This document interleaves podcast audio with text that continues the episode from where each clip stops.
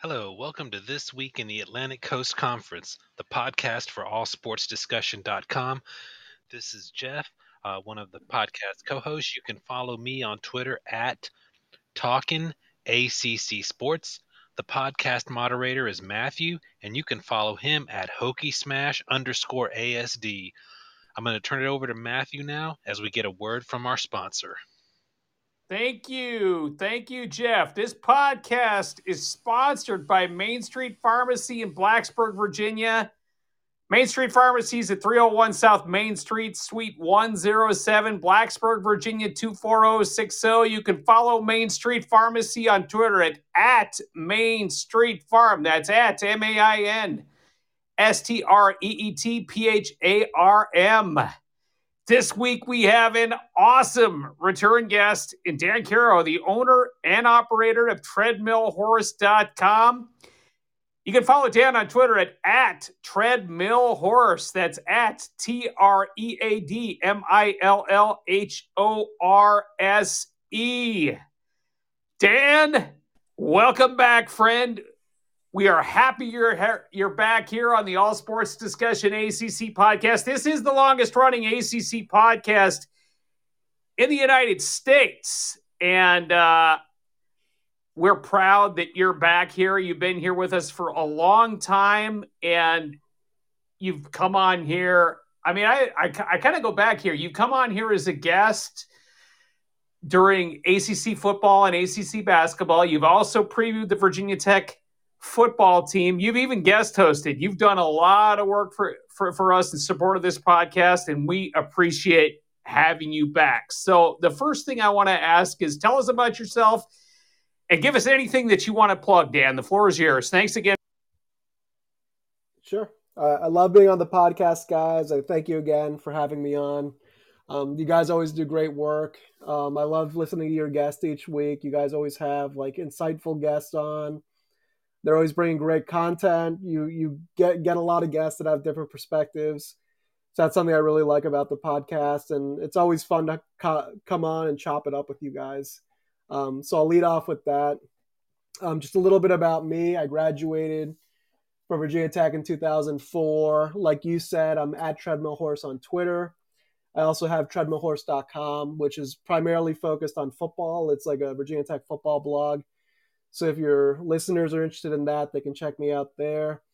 I would say generally on the Twitter account, I'm mostly talking Virginia Tech football and basketball. I chime in every now and then with ACC-related items, or if anything is touching on like the wide world of college football or basketball, I'm chiming in on that. And then I consider myself like kind of like a uniform junkie guru. Whenever a team like announces a new uniform or Virginia Tech's putting out something new, I like to chime in on that. So that's a lot of about what I do. I guess I chime in on like statistics too and analytics. That's not as much as what you're going to get from my account, but I chime in on that from time to time. But that's pretty much it from my end. Very good, sir. Very good, sir. So kind of like I'm an expert on beef jerky, summer sausage, and Mountain Dew Zero. So I'll take those as wins. I know I'm Twitter's expert and go-to when it comes to those subjects, and I know everybody cares about them, at least two listeners out there. I'm being a little facetious when I say that. So let's go on, man, to ACC basketball. ACC basketball, the week that was. Dan, who is your most impressive ACC men's basketball team of the week? The floor is yours here, and then I know Jeff has a few comments, so we'll go to him here. But the floor is yours. The floor is yours here first, Dan. Go ahead. Sure. So I got two. It's Virginia Tech and Florida State. I'll start with Florida State. So the way that they pulled out that upset win in JPJ Arena against UVA was like pretty incredible. Like I haven't seen like a last-second shot like that since I think like Leitner back in the 90s. It was pretty insane, and it was from further back, and I think they even had like less time on the clock, and it was wild. It was funny. I was watching the game with my wife and my in-laws, and like they're like, "Oh, UVA is gonna win, right? There's only 1 second left on the clock." And being a Virginia Tech fan, I've seen some pretty crazy things at the end of the game. I'd be like, "Yeah, I mean, there's probably like a 99.9% chance UVA wins, but." you never know. There's like 1 second on the clock, like anything could happen. And as soon as I finished saying that, that was like the inbound, the turnaround, the shot, and it went in. And like everybody in the room was kind of like their jaws were on the floor. So that was a pretty wild win, but impressive for FSU. Like hopefully they can get into a postseason tournament, but that was a pretty big win. And then Virginia Tech, Miami had them on the ropes basically the entire game. I guess Virginia Tech had a lead in the first half, but from like just before halftime on, like it was Miami was pretty much in cruise control up until the last couple of minutes where Virginia Tech got back in it. On the last possession of the game, Hunter Couture tipped the ball. Miami had the ball. They were up by two. There's like 14 seconds left on the clock. They inbounded it. Hunter Couture tipped it. It went right to Darius Maddox. Darius Maddox hit a three-pointer to put Virginia Tech up. With 10 seconds left, Virginia Tech was able to hold on for the win. It was a big win because it kind of kept their NCAA tournament hopes afloat. Stayed alive for another week. And it was an impressive win. It was Miami on the road. And it was also payback for Miami's like half-court heave. They went in the game in Blacksburg. And both games were wildly entertaining. But yeah, like kind of miracle finishes on both ends. Like for the game where Miami won in Blacksburg and the game that Tech won in Miami.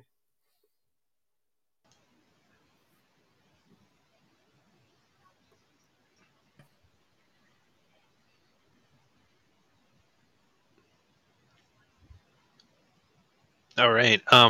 Yeah, I have a thought on this. I think those were great choices, Dan, with Virginia Tech and Florida State.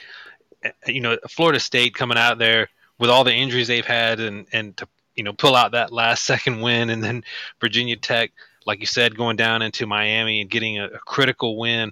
But one other team I want to just give a mention to that I also think had a pretty impressive week. And we haven't talked about them all year because they kind of just, you know, hadn't played well most of the season. They've been mired near the bottom of the, you know, from the middle of the pack to the bottom of the ACC, and that's Clemson.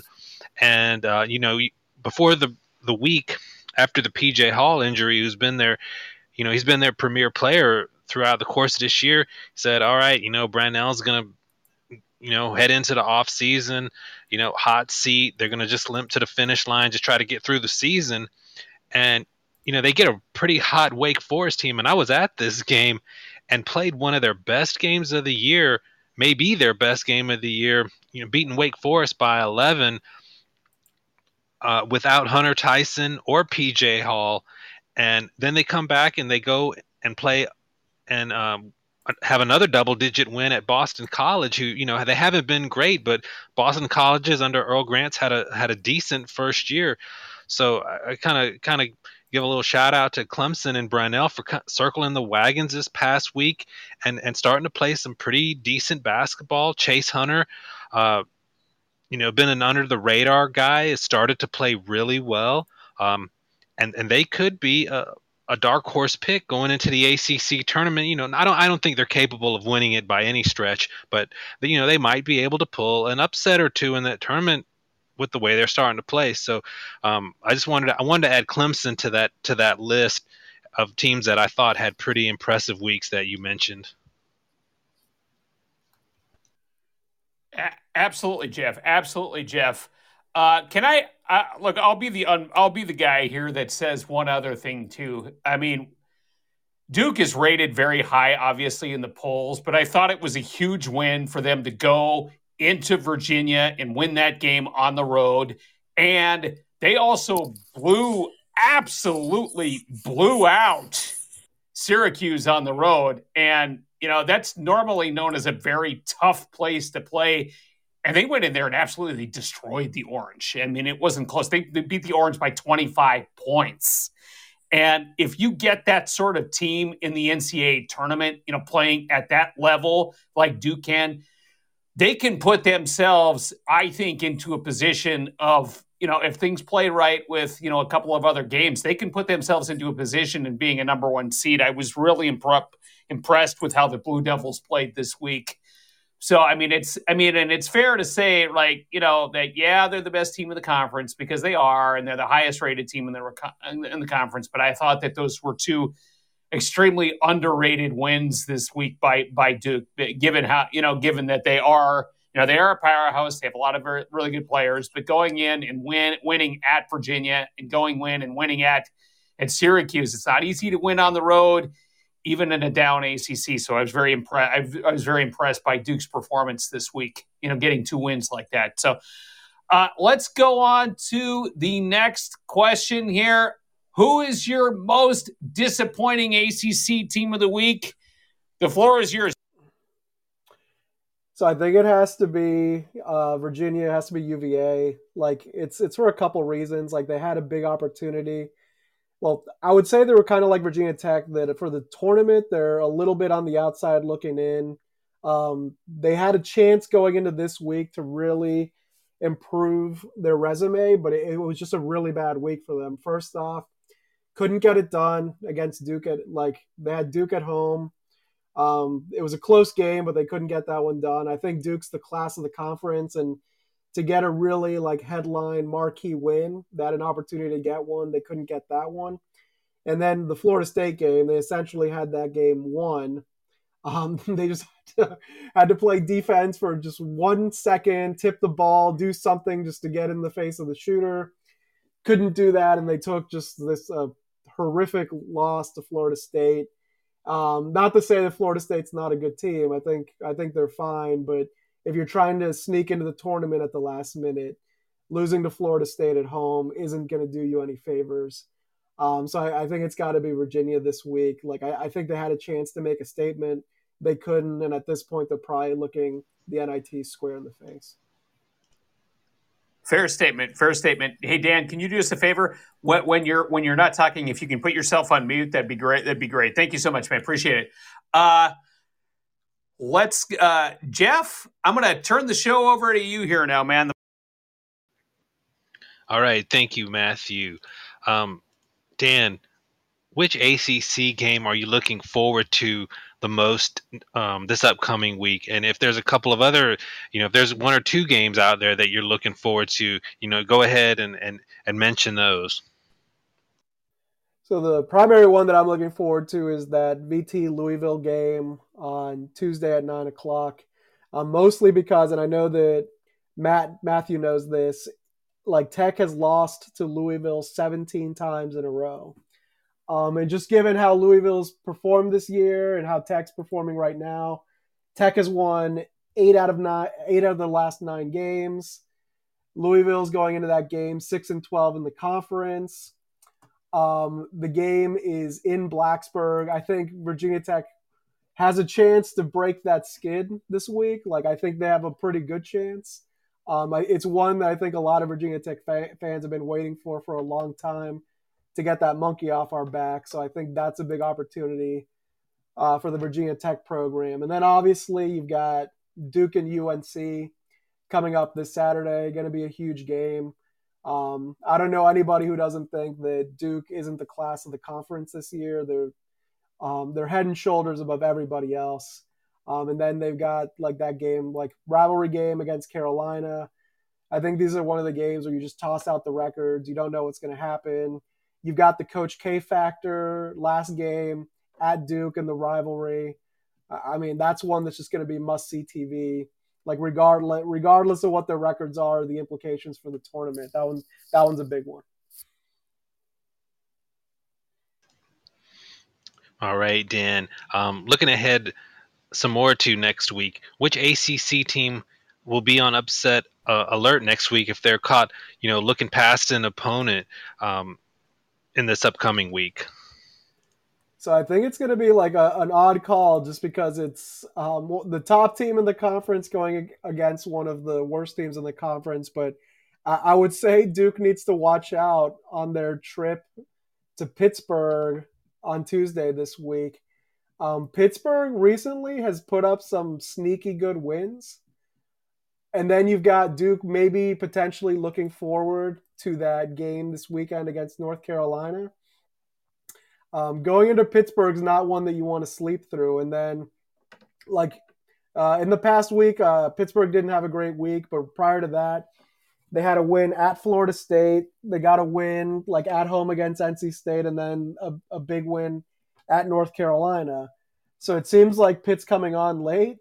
If Duke is sleepwalking through that game early this week, leading up to that North Carolina game, I think they could be in some trouble. So I would, I'm not to say that I'm putting Duke on upset alert. I'm just saying that that might be a trap game that Duke needs to be a little bit concerned about. Not look ahead to Saturday's game. Another one that's on my radar is Miami at BC. BC is kind of like a sneaky good team at home. I think a lot of people don't give them credit for that. My Hokies found that out the hard way, that like if you go into Boston College expecting a win and you kind of sleepwalk through that game, you might come out with a loss. I think Miami coming off that tough loss to Tech on Saturday, I think that's one they might want to watch out for too. Yeah, I think, Dan, that Miami is a really good choice of a team that needs to watch out on upset alert. And you already mentioned the game at Boston College, and they just had that heartbreaking loss to Virginia Tech, and they've got two tricky games this week. You know, not with also with the Boston College game. They also got to go on the road on Saturday at Syracuse, and you know Miami's in a position. You know they've been on the good side of the bubble the entire conference season, but if you lose to Boston College, you lose to Syracuse following that loss to Virginia Tech, and you're looking at a 3-game losing streak. And it gets a little bit dicey going into the ACC tournament. I think this is a really critical week for Miami not to slip up. A 1-1, and they're probably still on the right side of the bubble. But it would really do them, do them well if they were to sweep both of those games. And those are two tricky trap games. I know Matthew, you've got a thought here on teams on upset alert. Yeah, I mean, Dan kind of talked about it at the earlier part of the podcast, but that Virginia Tech's game against Louisville is like a history-making sort of thing for Virginia Tech, because Virginia Tech has not defeated Louisville in ACC play and hasn't defeated Louisville since 1990. I want to say it's 1991. I think, right, Dan? I think it's really been 31 years since Virginia Tech has defeated Louisville. So that's the first thing I'd say. And that's you want to make sure that that's not in the psyche of the team. Now, obviously it's a different coaching staff. It's a different team. Louisville's got an acting head coach. There are a bunch of factors in play where maybe Louisville has checked out for the season, but I think that's certainly one that I have on my radar. And the other one, Jeff, you kind of alluded to it earlier. Clemson's has played better in the last couple of games. And that road trip to Clemson is kind of tricky for Virginia Tech. I mean, I said before, I think I've said this to both you and Dan before, that I like the Mike Young versus Brad Brownell coaching matchup. I think that is in the Hokies' favor. But, at the same time, Clemson's played better basketball as of late. And sometimes I think that Brad Brownell doesn't change defenses fast enough as he should, based on the scouting report against teams that he plays. So, I mean, Virginia Tech has an opportunity to get to 20 wins if they play their cards right this week, which would, put them in good position to get into the NCAA tournament. They may have to win a game or two in the ACC tournament, but getting to 20 wins and having a pretty decent performance in the ACC tournament, would do things pretty well. I think that would work out pretty well for Virginia Tech. I'd be interested in getting your take on what I just said, Dan. Yeah, so I feel like Tech always finishes off with Clemson somehow, whether it be at home or on the road. And I don't know why. I always feel like Tech finishes the season losing to Clemson. Like whenever we get Clemson early in the ACC slate, I feel like we take care of business, but it's that late season Clemson game that always seems to get us. And I agree with you. They're playing better basketball, games on the road. I don't know. Like, it's not one I'm super confident about. Like, I do think that Virginia Tech will snap the Louisville streak on Tuesday. I think they'll get a win there. I don't know that I'm super confident about that game at Clemson on Saturday. I think that's going to be a tough one for the Hokies to win. I agree. All right. Thank you, Matthew. Dan, let's turn our attention to football here for a second. What is your take on some of the moves, the hires of the ACC football coaches during the offseason? So the one that stands out that I think was just a home run, it's just looked amazing from any standpoint since the hire was announced, is Mario Cristobal at Miami. It's an awesome fit, like going back to South Florida. The staff he's putting together there is like incredible, superstar staff.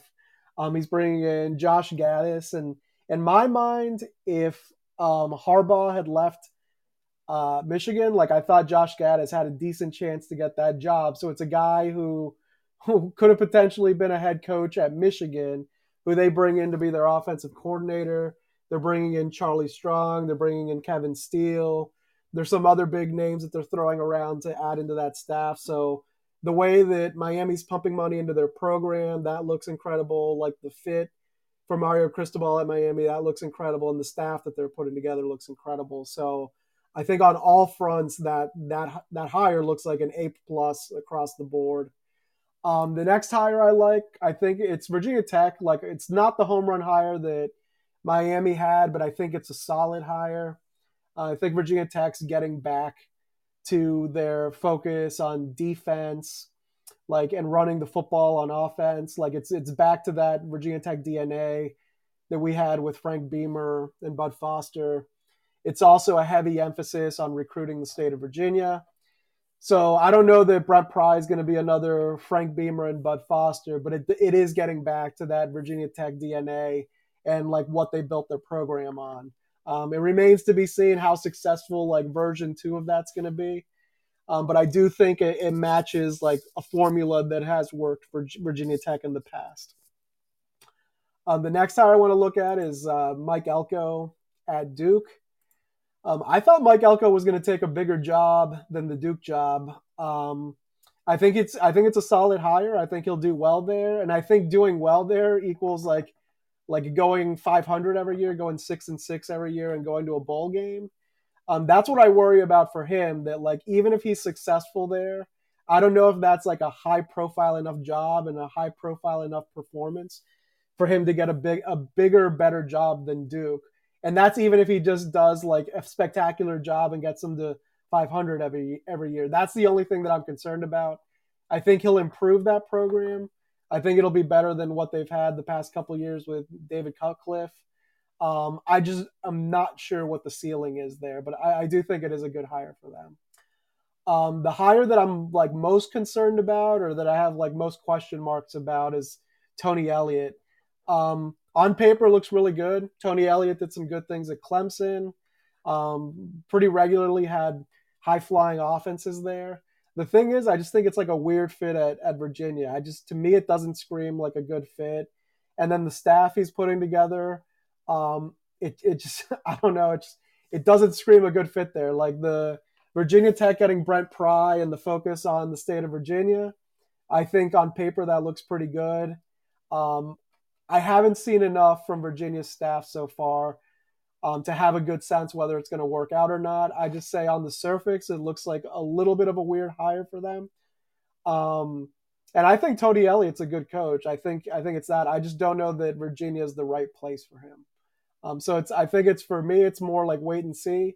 Maybe it'll turn out to be an awesome hire. Maybe he'll take over right from where Bronco was and make things happen at Virginia. I just think on the surface it looks a little odd to me.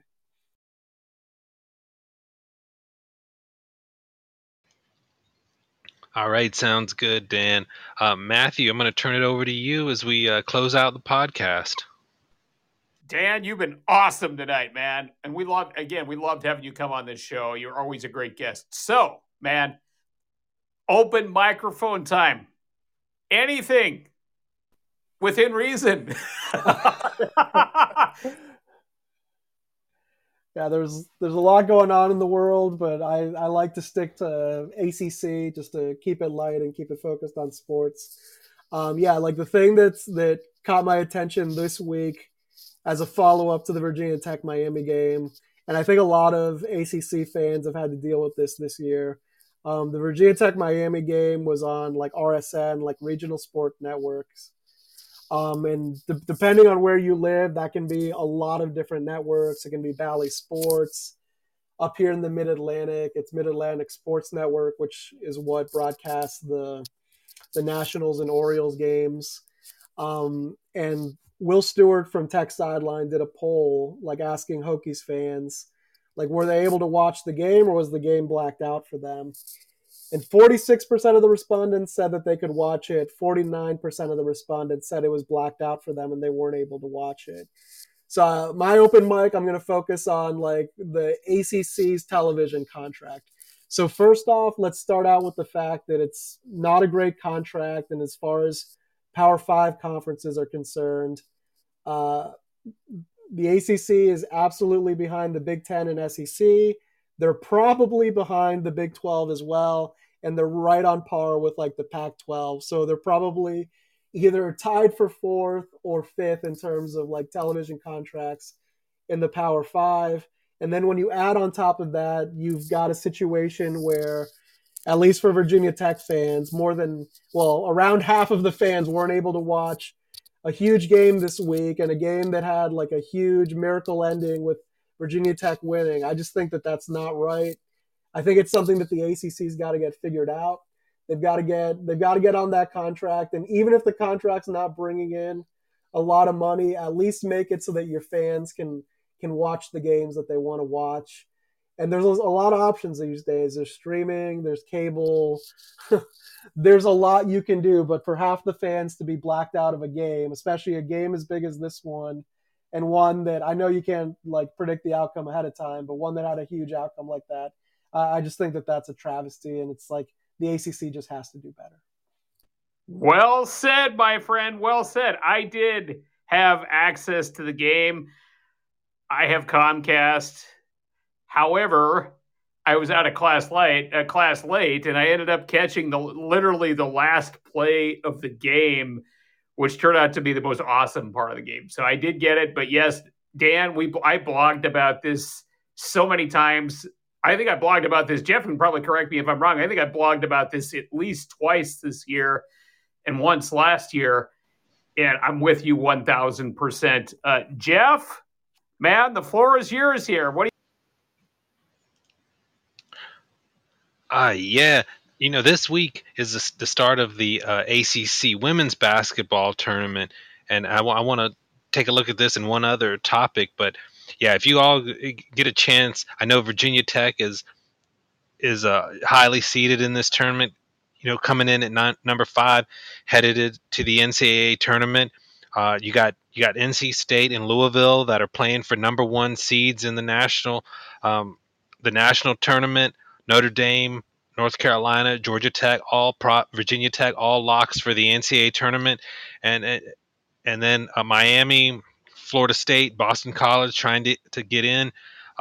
That's a tournament, you know, really high level, high quality basketball being played by the women.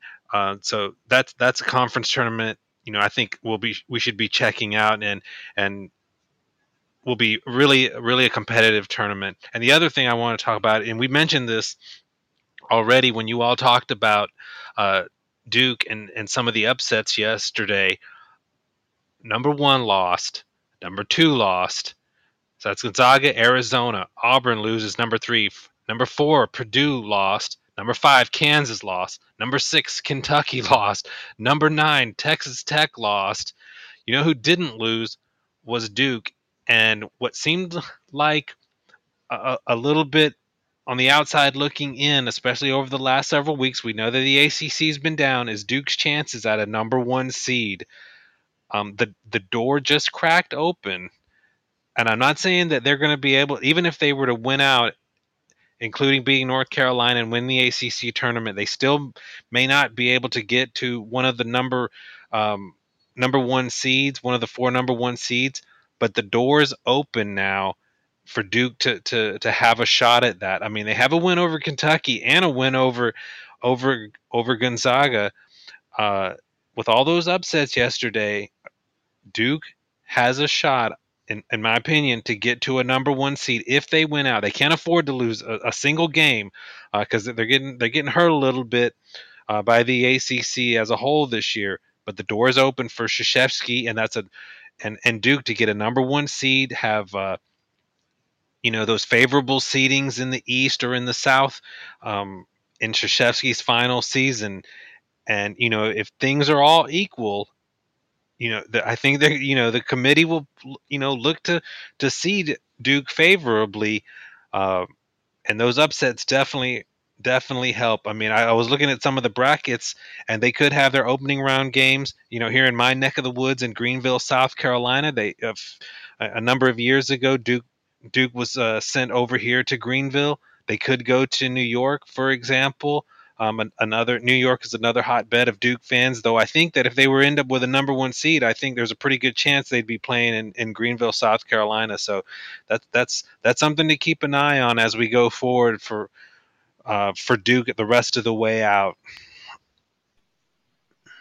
Good take, Jeff. Now I'll tell you, yeah, it's not only a hotbed of Duke fans up there in New York and New Jersey. It's a large slice of their alumni base up there. So I mean, I think that's a good take. So guys, here's my take here on my open microphone. I actually went through the ACC's predicted order of finish for men's basketball for 2021 and 2022, and I'm just going to read off a couple of these preseason rankings that came out at the beginning of the season. Wake Forest clocked in at number 13 in that predicted order of finish. Miami came in at number 12.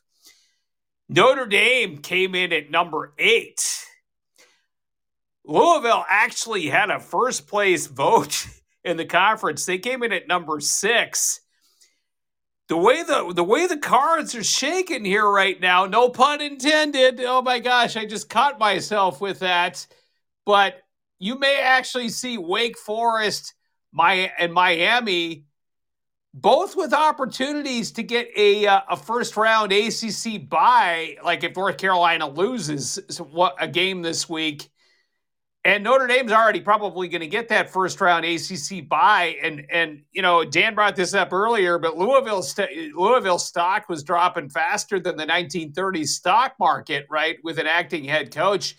That's a pretty decent coaching job by some of those teams that were picked at the bottom of the ACC, and you're going to see that reflected in, certainly in the ACC Coach of the Year rank, Coach of the Year sorts of awards that Jeff and I will put out here at the end of the season. 1 and 2. I mean, I would be remiss probably not to give a shout out to Virginia Tech, who is playing for ACC history this week, because if Virginia Tech wins one of their 2 games, they will make ACC history this week, because no team that has started out 2-7 in the conference has finished above 500 in the conference. And I think if you were looking at an ACC Coach of the Year for the last half of the season only, you'd probably be looking at Mike Young for Virginia Tech. I mean, Jeff and I have been pretty objective, where we have called out teams that really haven't done that well, or players that really haven't done that well, but mostly not as much to the players, right? I mean, I may be a little critical about Virginia Tech's guard play at times, but we've been pretty fair and even-handed about calling out performances that by teams that haven't been very good. But we've also been very good about calling out teams that have done very well at various parts in the season, and coaches that haven't done that very well in parts of the season and have done very well in parts of that season. So I think a shout out to